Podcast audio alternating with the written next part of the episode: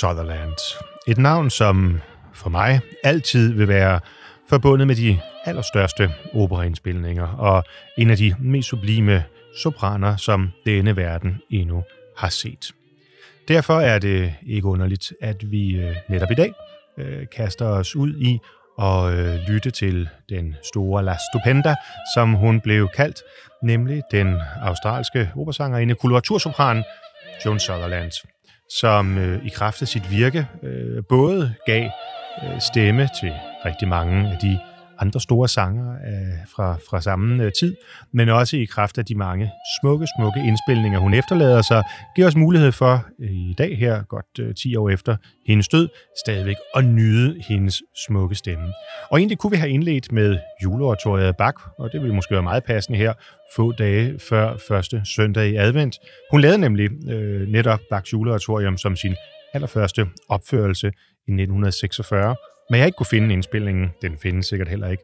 Og derfor griber vi fat i noget andet, nemlig Tryllefløjten af Mozart, hvor John Sutherland på, øh, på øh, øh, tysk, som vi hører her, øh, faktisk løftede øh, partiet som nattens dronning til perfektion.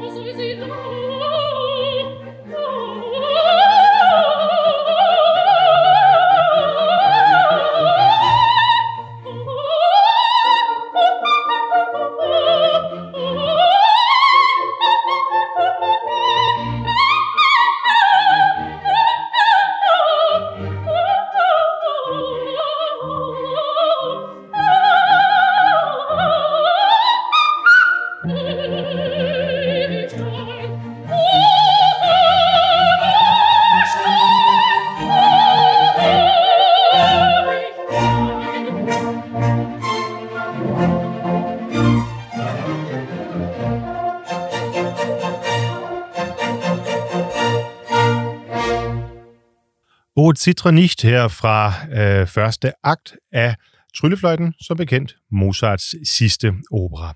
Og når jeg vælger at sige, at det måske er en lidt atypisk indledning, så er det fordi, det nok ikke umiddelbart er Mozart, man sådan i første runde forbinder med Joan Sutherland. Jeg er ret sikker på, at hvis man øh, sidder derude, som øh, kender, ynder af netop øh, hende, jamen øh, så vil det nok mere være øh, Donizetti og Bellini og så videre, altså den italienske bel canto-stil, som man forbinder netop med hendes stemme. Derfor synes jeg, det var sjovt at begynde lidt et andet sted, fordi netop øh, Tryllefløjten har faktisk spillet en central rolle i Sutherlands øh, karriere. Øh, hun begyndte, øh, som jeg nævnte før, tidligt med et Bach-oratorium, juleoratoriet, i 1946, altså i en alder af 20 år. Øh, optrådte derefter på forskellige mindre scener, især i Australien, i, øh, i øh, roller skrevet til, hvad kan man sige, tidlig musik, altså Henry Purcell, øh, Händel og, og så videre.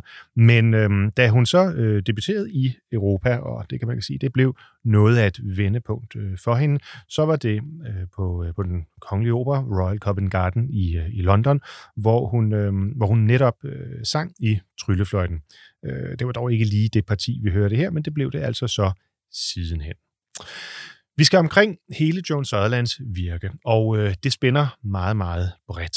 Øh, dog ikke lige så bredt som Placido Domingos i øh, sidste uge. Jeg har ikke øh, kunne øh, huske eller finde nogen indspilninger af øh, Sutherland hverken på spansk eller russisk.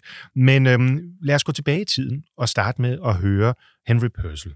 Henry Purcell, øh, som øh, var øh, rokokoens, altså den, den tidlige klassiske musik, øh, Grand Old Man i øh, England.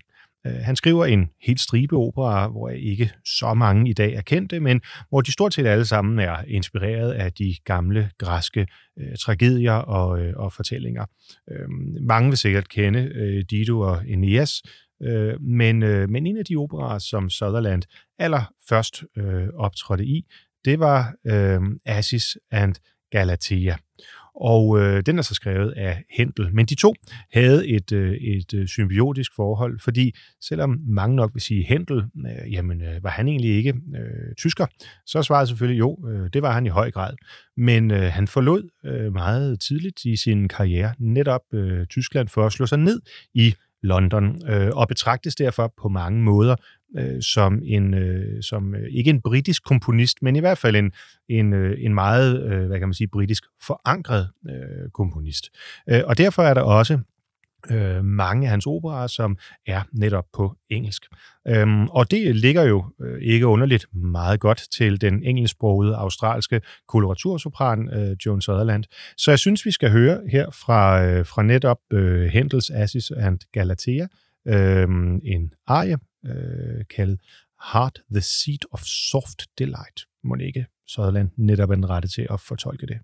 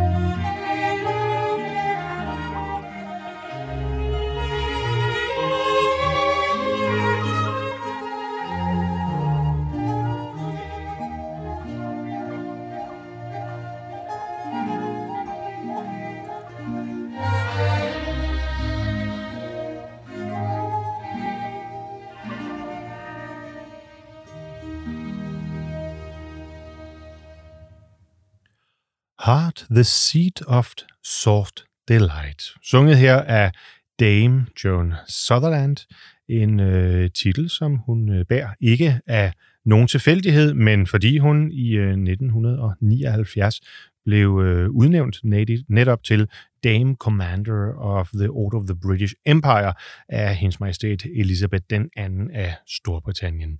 Øh, en fornem udmærkelse, øh, som, øh, som øh, fuldt ud afspejler øh, hendes indsats for operaen. Som øh, nævnt, så er det især her i, øh, i øh, de tidlige år også den tidlige musik, som Sutherland kaster sig ud i. Jeg kunne se, at jeg vist før lige fik gjort enten Purcell en lille smule yngre, øh, eller Händel en lille smule ældre, end øh, de nok nogle af dem har lyst til at være. Så bare lige for at præcisere, den store øh, britiske øh, barokkomponist øh, Henry Purcell bliver født i 1659 og dør i 1695, øh, og øh, spiller en helt central øh, rolle i, øh, i den tidlige, hvis man kan sige det, øh, britiske musik, øh, mens tyske Händel, der altså godt nok er født i Halle, men, øh, men altså virker det meste af sit liv i, øh, i Storbritannien, jamen han er først født i 1685 og dør så i 1759. Så skulle der ikke være øh, nogen tvivl om det. Det vi så hørte her, jamen det var Hentel. Og det er, må man sige, meget tidlig Hentel, hvor man øh, skal lægge mærke til, at øh, orkestret jo øh, er meget, meget mindre end øh, det, som vi, øh, vi bare hørte hos Mozart, øh, men, øh, men i, sådan set også i forhold til det, som vi senere hen skal, øh, skal opleve i de øh, store, dramatiske partier, som, øh, som John Sutherland, hun i en moden alder, hvis man kan sige det sådan, bestemt også kastede sig ud i. For eksempel øh, titelpartiet i Puccinis sidste opera, Turandot. Men inden vi når dertil, så, øh, så skal vi høre noget af det, som øh, Sutherland nok er allermest kendt for. Og det er øh, naturligvis bel canto genren. Altså hun starter i øh, den musik, der er skrevet i øh, det sene 1600, begyndende 1700 med Purcell og Händel og så videre men øh, begiver sig relativt hurtigt op i, øh, i øh, bel canto-genren, altså øh, Donizetti, øh, øh, Bellini og øh, den øh, genre, der ligger her i, øh, i øh, begyndelsen, øh, midten af det, af det 18. århundrede. Øh, og ikke mindst øh, Lucia di Lammermoor øh, står som en af hendes absolute øh, toppræstationer.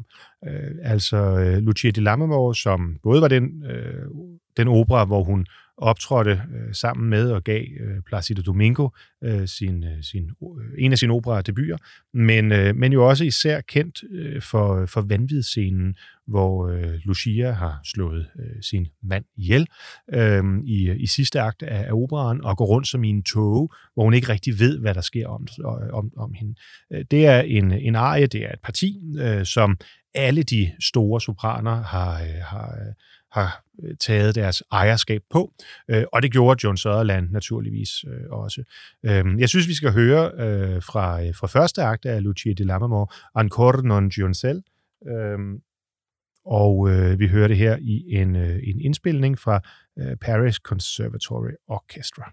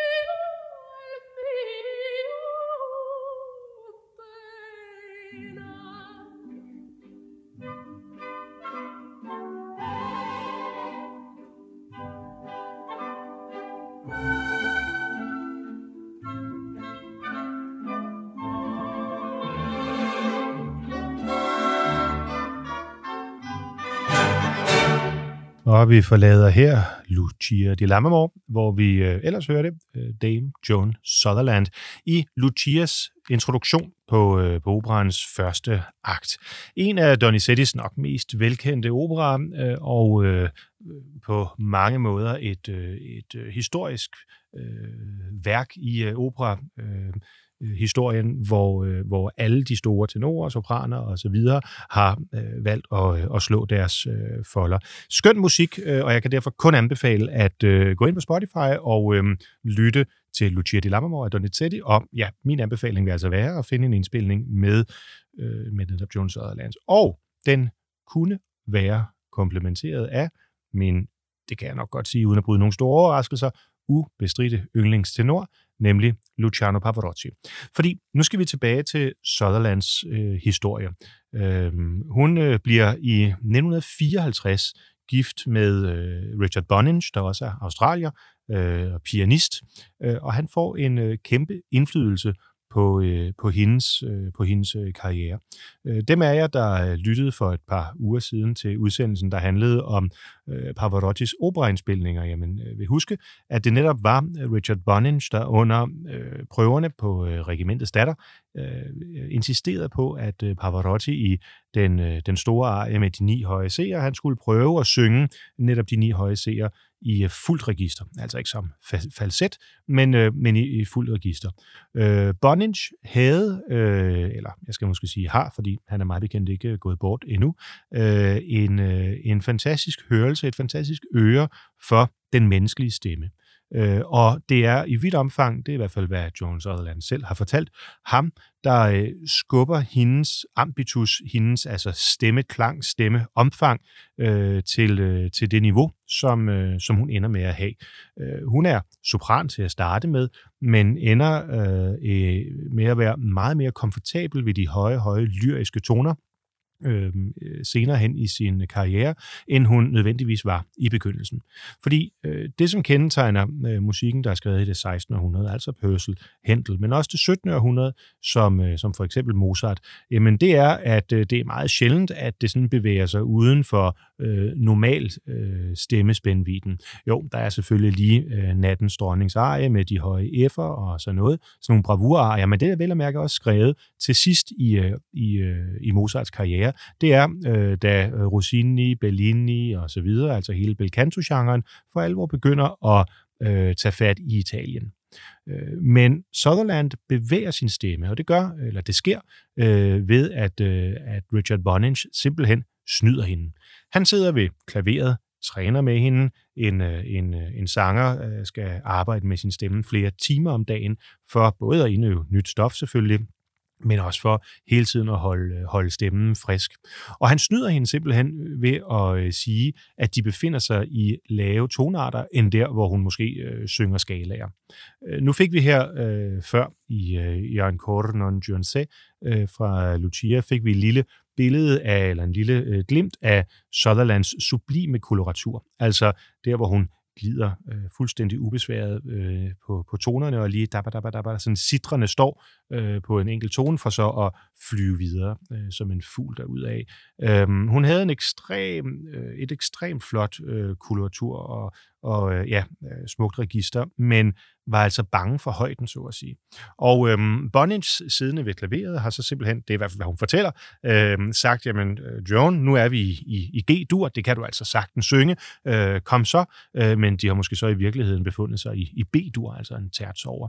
Og på den måde øh, fik han vist hende, at hendes stemme var højere, var mere lyrisk, at hun kunne nogle ting, som hun oprindeligt ikke troede på, og fik bygget hendes øh, selvtillid op til at, øh, at synge de fantastiske partier, hun gjorde, og de meget facetterede, meget varierede partiturer, som hun gjorde. Øh, fordi det er jo især i samarbejdet med øh, Pavarotti, at øh, Sutherland op igennem 70'erne øh, får et, et internationalt øh, stort navn. Øh, de to stemmer smelter simpelthen sammen til perfektion, øhm, hvad end det er øh, bel canto eller det romantiske repertoire, som, øh, som øh, de synger. Øh, og jeg synes, vi skal høre et eksempel på det, nemlig fra duetten i La Traviatas første akt, Undi Felice Eterea, Øhm, øh, som de to har indspillet øh, mange gange, og som også findes i, jeg tror, hele to forskellige Decca-indspilninger. Så lad os høre her Undi Felice fra La Traviatas første akt med Pavarotti og Joan Sutherland. Undi felice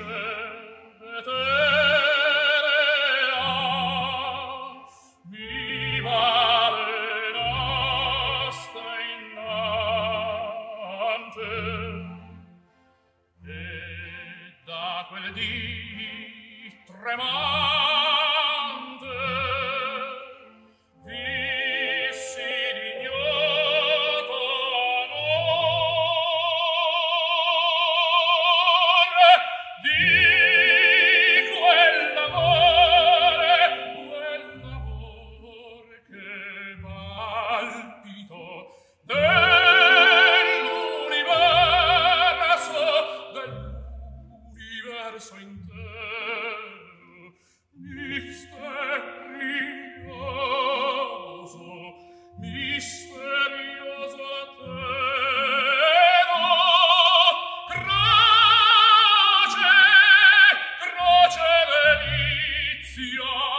procederizia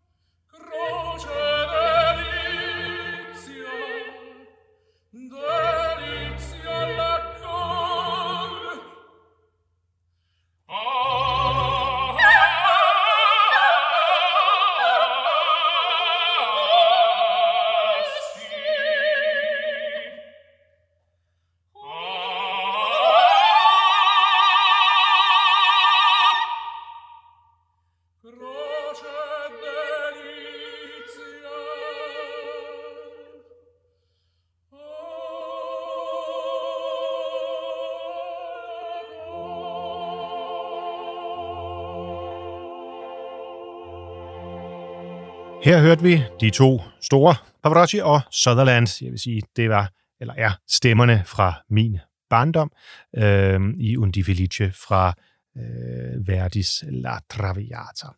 Øh, Pavarotti har fortalt, hvordan han udviklede sin øh, sangteknik ved simpelthen under øh, de turnerer, han havde med Joan Sutherland, at øh, under prøverne øh, gå hen og, og holde hende om livet. Altså simpelthen fysisk mærke, hvor hun, øh, hvor hun placerede sin, øh, sin, sin støtte øh, for at, at synge, som hun, øh, som hun gjorde. Øh, så fuldstændig som jeg var lidt inde på i forrige program med Domingo, jamen så er øh, Pavarotti øh, sammen med, med Domingo nogle af dem, som, øh, som virkelig skylder deres, øh, deres øh, tekniske øh, perfektion til Dame Joan Sutherland. Vi har været lidt omkring den tidlige musik, og jeg synes, vi skal øh, bevæge sig op i øh, den romantiske øh, periode, fordi Sutherland er ikke bare øh, en bel canto øh, eller øh, rococo øh, renaissance øh, sanger. Hun er øh, meget andet. Øh, og udgik især øh, i øh, makkerskabet med sin mand, øh, Richard Boninge, øh, af veje, som, øh, som øh, måske ikke i de tidlige år var øh, blevet forudset. Øh, hun var ekstremt dedikeret til, øh, til sin mand, og jeg vil sige, de var dedikeret til hinanden faktisk i et sådan omfang, at øh, i, jeg kan ikke huske, om det er i 1962 eller 64, eller hvornår det er, men i hvert fald på et tidspunkt, hvor Sutherland er blevet øh, en af de øh, helt store øh, sopraner i, øh, i, på, på verdensoperan, øh, og hun får tilbudt et, øh, et parti øh, på, øh, på La Scala, altså den, den store italienske opera i øh, Milano, øh, men insisterer på, at øh, Richard Bonins øh, skal være i øh, orkestergraven, hvilket ikke kan lade sig gøre, øh, og derfor så er hun simpelthen ikke på øh, La Scala øh, det, det år. Øh, en øh, en øh, uset, uset øh, på mange måder i hvert fald uset, dedikation til sin partner, ikke kun ud i privatlivet og kærligheden, men også i, øh, i, øh, i det professionelle. Øh, et af de øh, værker, en af de operer, som øh, vi måske i dag ikke hører så meget, men som jeg i hvert fald synes på mange måder øh, viser øh, den, den, den ægte øh, guldgruppe, der er i Sutherlands øh, stemme. Det er øh, den franske øh, komponist Jules Massenis øh, øh, romantiske opera Esclamonte. Øh, den er skrevet cirka 100 år øh, efter det, vi hørte i begyndelsen, nemlig i øh, 1889, øh, og øh, er selvfølgelig meget fransk i sin stil, det siger sig selv. Øhm, men, øh, men adskiller sig alligevel ved både i orkestrering og i melodiføring osv., at have en, en klar inspiration fra, øh, fra Wagner. Wagner, der jo døde i 1883, øhm, og som øh, uden tvivl Massenet har, øh, har dyrket. Øhm, der er en, øh, en arie øh, fra, fra første akt af Esclamonte, der hedder Esprit de Lære, altså øh, ånderne i luften, eller noget af den stil, øh, som, øh, som jeg synes giver øh, et billede på, eller igen et, øh, et, et eksempel på, øh, den øh, ekstreme bredde, øh, som øh, Sutherlands øh, stemme har. Øh, både ude i de helt fine, lyriske, sådan meget franske, lette, luftige passager, men, men også i det fulde register, og ikke mindst i, øh, i højden. Så jeg håber, at øh, I, kære lyttere, vil tage med her, når vi bevæger os nu over i den franske musik og skal høre Esprit de l'air.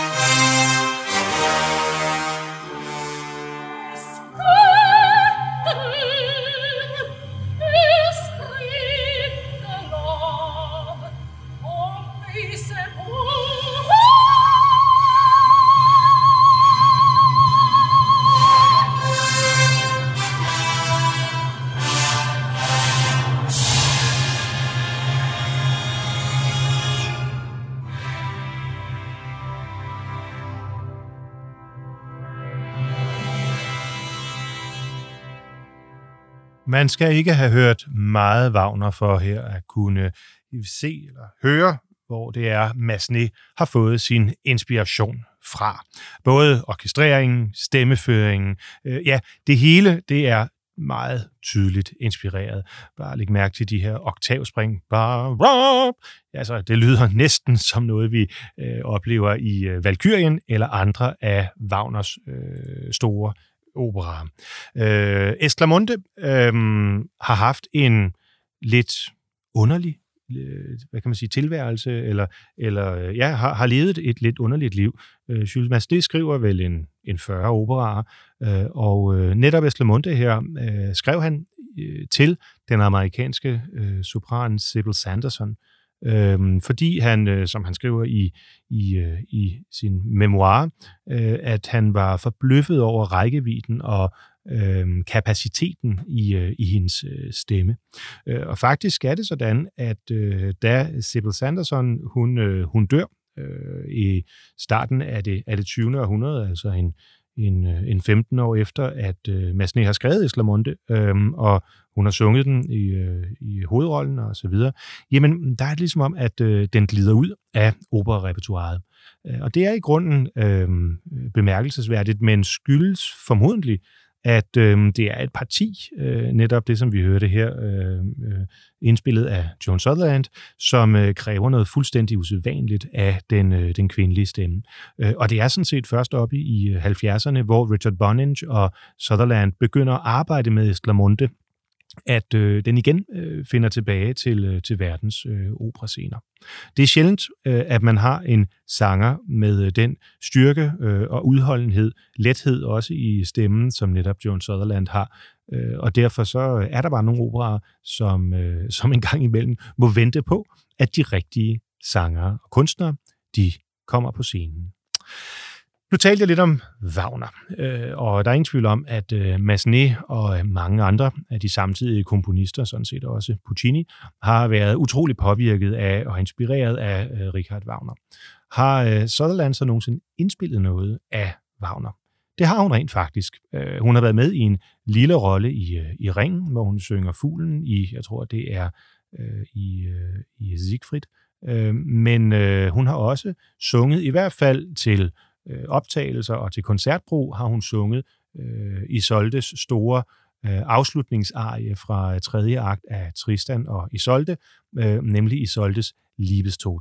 Øh, og det er på mange måder selve hvad kan man sige, øh, overskriften over det wagnerianske. Altså Tristan og Isolde, som åbner med sin fuldstændig, fuldstændig magiske Tristan-akkord, øh, og slutter af med øh, Liebestod, øh, er et monument i ikke bare Wagners, men i, øh, i operans øh, historie. Øhm, og jeg synes, at vi skal høre øh, Sutherland synge øh, i Soltes Liebestod her, altså af Wagner.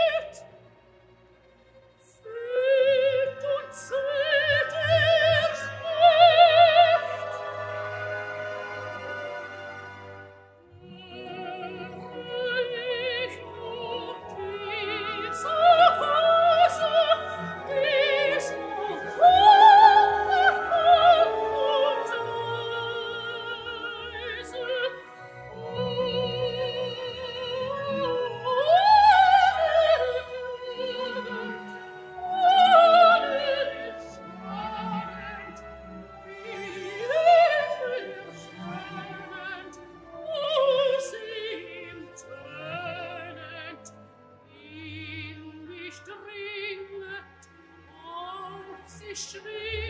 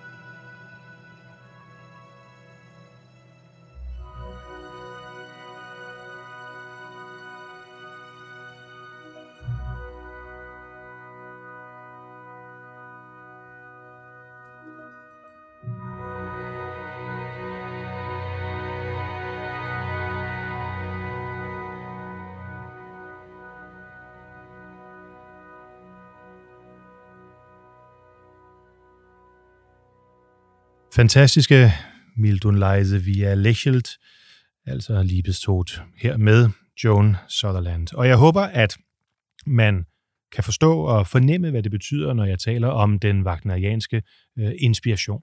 Altså det, de her øh, spændinger. Jeg synes, man hører det jo i, i virkelig høj grad her i Liebestod, hvor man bare bliver ved og ved og ved at trække den indtil til allersidst, hvor så forløsningen kommer.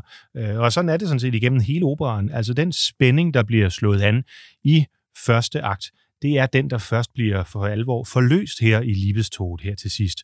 Og derfor sidder man nærmest, når man hører Tristan og Isolde, man sidder nærmest uden på øh, kanten af sædet til sidst, fordi øh, hele den her øh, indestængthed frem mod tonika, jamen øhm, det, det er næsten ikke til at have i kroppen til sidst. Det er fuldstændig fantastisk. Det kan også være næsten svært at rumme, men, øh, men afslutningen her med rolige, myndige, smukke Joan Sutherland i øh, Libestod, synes jeg øh, er, er noget af det fineste, som, øh, som vi har af, af indspilninger.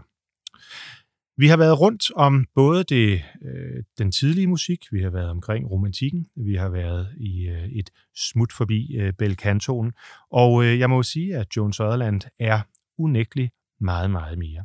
Derfor håber jeg, at øh, den her lille time har givet appetit på at, øh, at dykke ned i hendes fantastiske verden. Jeg kan kun anbefale at øh, gå på opdagelse, hvad end det er på Spotify eller, eller andre steder.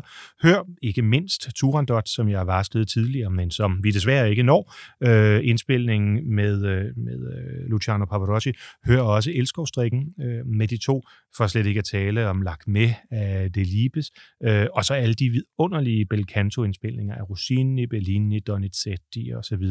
Gå øh, på opdagelse og du vil opleve en verden af rigdom og skønhed, som er få for ondt. Rigtig god søndag.